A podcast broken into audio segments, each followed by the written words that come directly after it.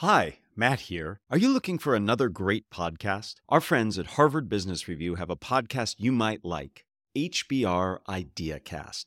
Every Tuesday, they bring you the world's best business and leadership experts to help you manage up, manage a business, and manage yourself. I had a fantastic time being a guest on IdeaCast. We had fun discussing specific skills for spontaneous speaking, like making small talk and giving feedback, and how to manage speaking anxiety. I always learn so much from IdeaCast, and I know you will too. Listen to HBR IdeaCast for free wherever you get your podcasts. It's all you need to lead. The best communicators spend the most time honing their communication. They work on storytelling, understanding their audience, making their content relevant. Today, we'll explore what's involved in becoming a great communicator. I'm Matt Abrahams, and I teach strategic communication at Stanford Graduate School of Business. Welcome to Think Fast, Talk Smart, the podcast. Today, I'm looking forward to speaking with Carmine Gallo. Carmine is the founder and CEO of Gallo Communications. Carmine is a communication coach, Harvard Graduate School of Design lecturer, and the author of several books, including Talk Like TED, The Presentation Secrets of Steve Jobs, and his latest, The Bezos Blueprint. Welcome, Carmine. I'm super excited to chat with you, and thanks for being here.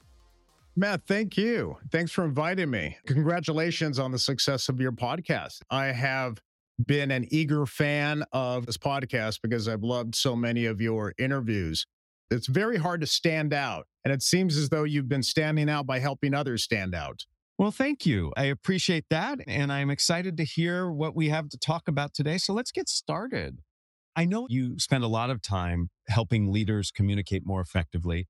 One of the things you talk about is leaders are often translators. And I'd love for you to share with our listeners what that means for you, because I wholly agree. I think that's exactly right. Help us understand how a leader is a translator and what are some things people can do to be better translators. In order for anyone to take action on your ideas, in order for you to persuade, persuasion simply means combining words and ideas to move people to action requires that the listener understands clearly the desired action. You're often speaking, depending on your field, in a very different language. Even if you're speaking to someone who's speaking the same language, that's not the point. You're using words and complexity and jargon and shortcuts, abbreviations and acronyms that your listener doesn't understand simply because they're not in the same field. Let me give you an example. I think this is the best way of describing what a translator is. I'm going to give you an example that I've been thinking about since I've been booked for your podcast because it just happened recently. Mm-hmm. I spoke to a prominent global scientist. Her name is Annie Kritcher. She plays a crucial role in a recent headline grabbing experiment in what's called fusion, which is replicating the sun's power for renewable energy a very prominent scientist in STEM and an advocate for women in science. So I caught up with her and I asked her, please explain in plain English to a non scientist, what is it that you achieved? Because they made the, again, this headline grabbing experiment. What she said is here's exactly her words Carmine, we're bringing the same process that powers the sun to the earth to harness the energy in a controlled setting. It's important because it's the holy grail of the clean energy future. Anyone can understand that. And understand that she was using metaphors like it's the holy grail, harnessing the power of the sun, bringing it to earth. Simple, understandable.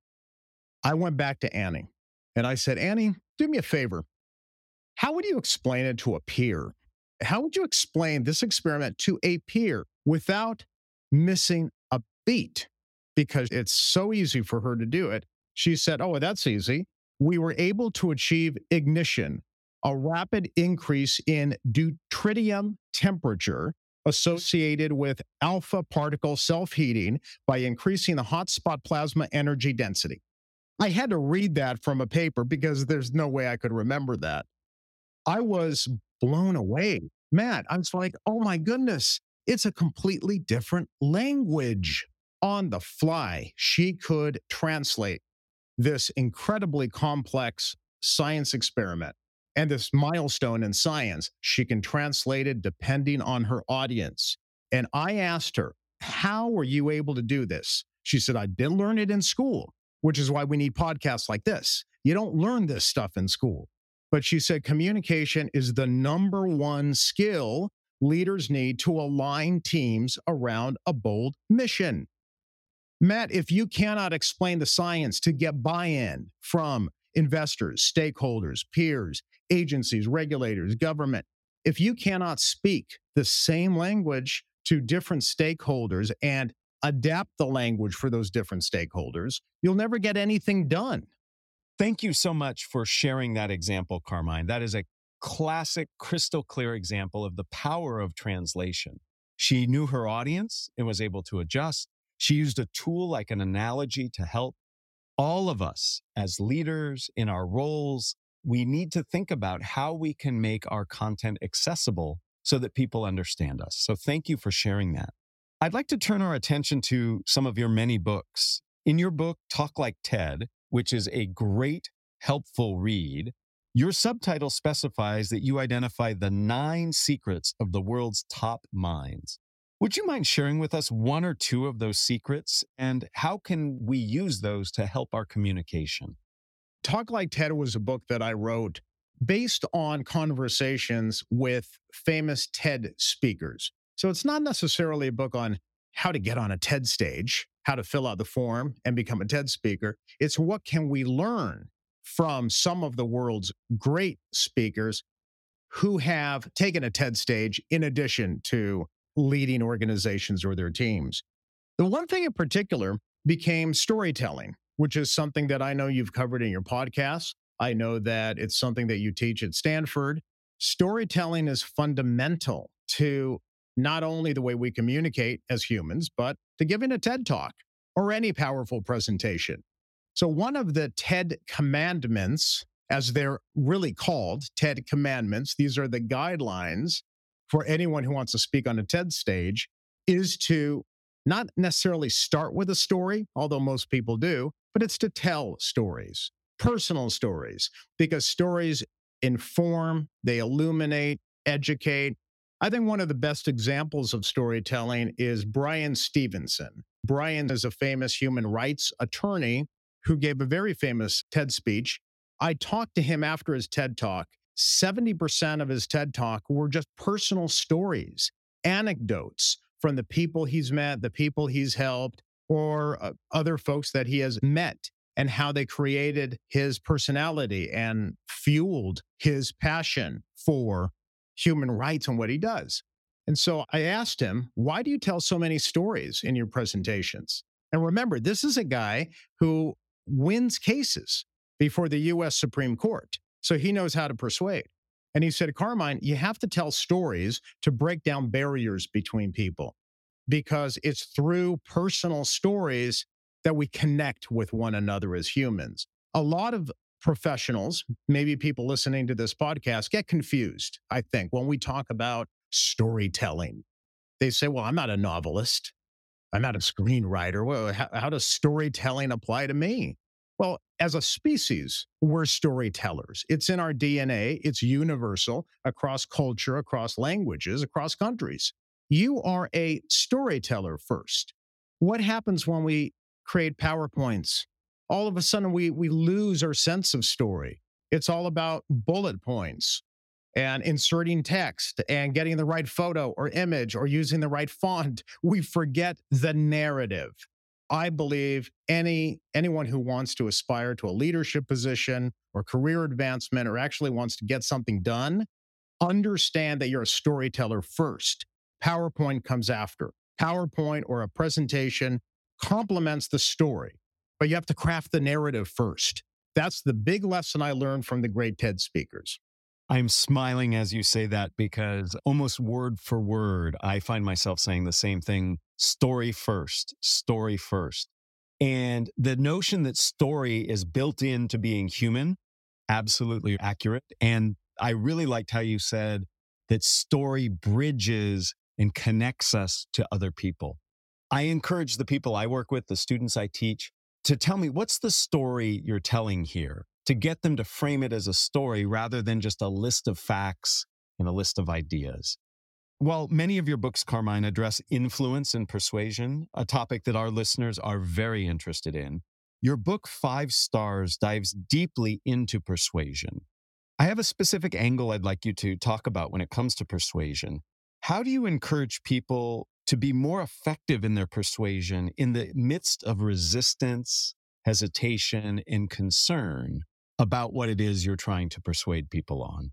One of the reasons why I focus on storytelling is exactly what Bryan Stevenson told me. You're most likely going to be speaking to people who are resistant to change. So that's why you have to use tools and vehicles that connect one another and lower barriers between people. That's why storytelling, I think, is a fundamental aspect of persuasion. Storytelling, check. The other is to think about the audience first. It's not about you, it's about your audience.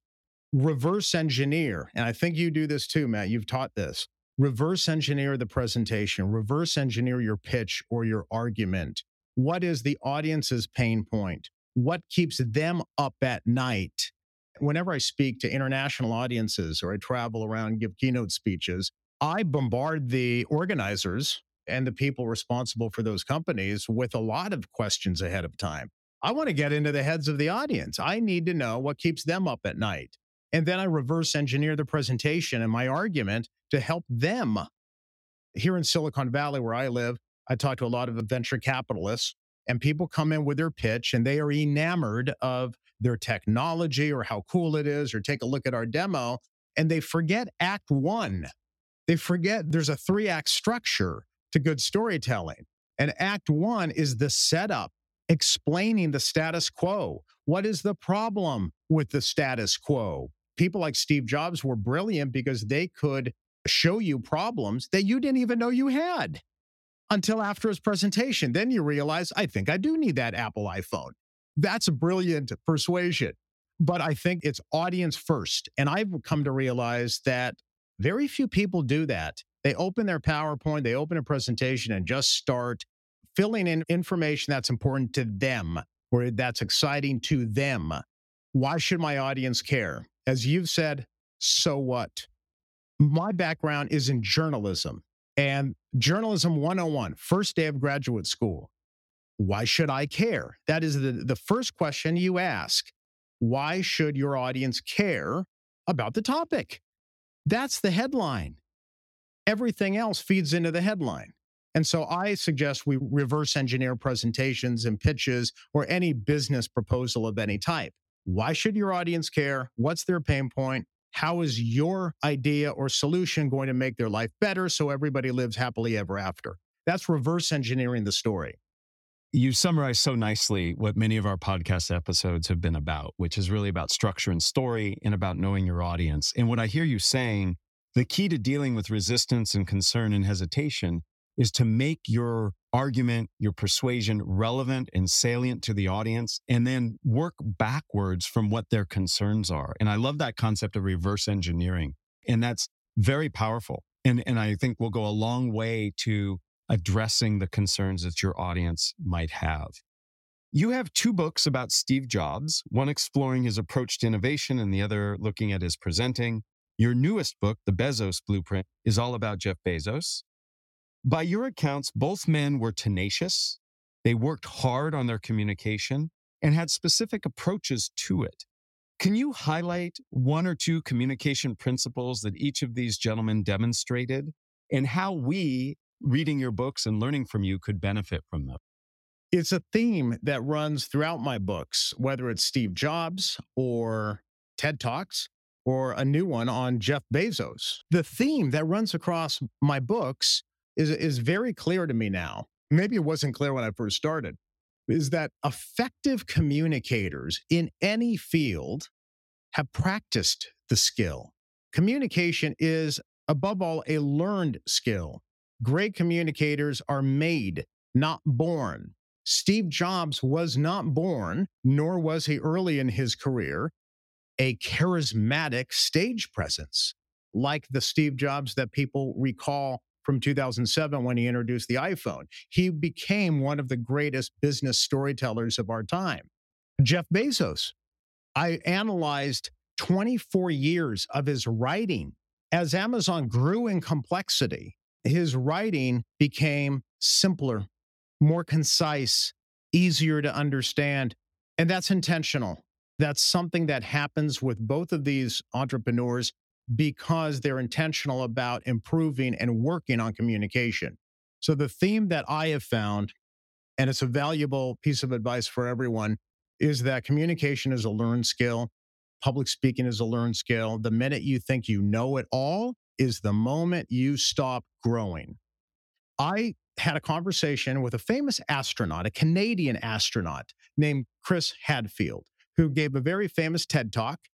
He's called the singing astronaut. He sang a version of a David Bowie song while he was floating weightless in space. We were talking specifically about his TED talk, and he said, You know, Carmine, it was interesting because I've been speaking as an astronaut for 25 years. I speak to Rotary clubs and organizations and schools. The TED organizers gave me some tips on how to deliver a better presentation, and I learned a lot. That's the point, Matt. Good communicators are learn it alls. They're constantly receptive to new ideas, new ways of communicating. If you think you're a good speaker, a good presenter, and you don't need any help, I'll bet that you're not nearly as effective as you think you are. This notion of continually developing and the desire to improve is something I see in all of the people I work with who have really improved and who are and are becoming good speakers. This desire to improve and being humble and giving yourself a little bit of grace to say that there are areas for improvement is really important. And I appreciate you highlighting that. I feel many people think that there's some endpoint when it comes to developing communication skills. And I think what you've just shared with us is what I see all the time that it's a continual process. Carmine, I've studied martial arts for a long, long time. And I very much remember when I received my first black belt, my instructor looked at me and said, Congratulations, now let's get started. And that to me was a very powerful moment because it reminded me that there's always more to learn. And I think you've highlighted that with regard to communication. Thank you. I love that. What a great anecdote. Yeah. And it's been one that's motivated me for a long time. Before we end, Carmine, I'd like to ask you the same three questions I ask everyone who joins me. Are you up for that? Absolutely. Excellent. Question number one If you were to capture the best communication advice you've ever received as a five to seven word presentation slide title, what would it be? Storytellers drive change and innovation. That one sentence encapsulated so many of the things you talked about. It's about storytelling, it's about being persuasive and innovative. It's about speaking in a way that makes your content accessible. Wonderful, wonderful summary in those five to seven words. Question number two, and this one I'll be very curious to hear from you.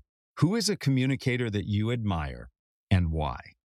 I'll give you a modern, hmm. contemporary communicator that everyone around the world is going to know, and that's the billionaire Warren Buffett. As we're speaking, I think he's the third wealthiest person on earth. Warren Buffett is an intentional communicator. If you've read his shareholder letters, they're models of simplicity. And he is an expert with using metaphor to explain complex financial ideas. So, this idea of investing in companies or stocks that are surrounded by a moat, that originated from Warren Buffett. And now financial analysts use it every day on business news. We like that company because it's surrounded by a moat. Warren Buffett is very intuitive and understands that in order to express ideas simply, you have to connect with people in language they understand. And that's often metaphors and analogies that are familiar to them. So I would put Warren Buffett at the top of my list as a contemporary communicator. Warren Buffett has some wonderful sayings, is a great role model. And one of the things I admire most about him is he is out front saying the importance of communication. He says one of the best skills people can learn in their education and practice is communication. So not only is he a good role model, he's a good advocate for what you and I both do. Question number three What are the first three ingredients that go into a successful communication recipe? Big picture before details. Mm-hmm. So, again, think about your audience. What's the big picture? What's in it for them? Why should they care? Answer that in the first 60 seconds. Then they'll be hooked for the rest of the movie. Get them to want to watch the movie first in the first scene. So, big picture first, big picture, then details. Second ingredient is storytelling. Reframe the way you see yourself as a communicator. You are not a PowerPoint presenter, you're a storyteller. PowerPoint complements the story. And third, and something very important these days, more important than ever, we are bombarded by complexity and an overload of information. Simplify, simplify, simplify. Simplify by choosing simpler words, easier to understand explanations, uh, less jargon, shorter words to replace bureaucratic language or convoluted words. I call simple the new superpower because I see how valuable it is. So, big picture storytelling and simplicity. If you can master those three ingredients, you'll be head and shoulders above the vast majority of business professionals. You've given us a very clear rubric to strive towards this notion of start with the big picture, make sure that it's relevant, audience specific, and tells a story. And then finally, make it simple and accessible. Wonderful advice. As has everything you've said, Carmine. And it's such a pleasure not only to get to chat with you, but to watch how you model and demonstrate the things that you talk about. Thank you so much. I appreciate your specific, actionable advice and guidance. And I wish you well with your new book, Thank you so much, Matt. I appreciate it. And I really appreciate the opportunity to speak to a receptive audience, people who get it and they understand this skill and how important it is. So thanks again. Thanks for joining us for another episode of Think Fast, Talk Smart, the podcast from Stanford Graduate School of Business. This episode was produced by Jenny Luna, Ryan Campos, and me, Matt Abrahams. Our music was provided by Floyd Wonder. For more information and episodes, find us on YouTube or wherever you get your podcasts. Thank you, and please make sure to subscribe and follow us on LinkedIn.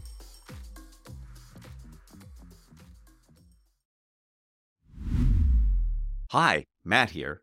Seasoned leaders know that today's ever changing landscape demands constant evolution. Stanford Executive Education offers you just that a chance to refine your approach and stay ahead of the curve. Join us this summer at the Stanford Graduate School of Business for one of our on campus C suite programs to enrich your perspective, amplify your effectiveness, and shape the future with conviction. Go to grow.stanford.edu slash C suite and apply today.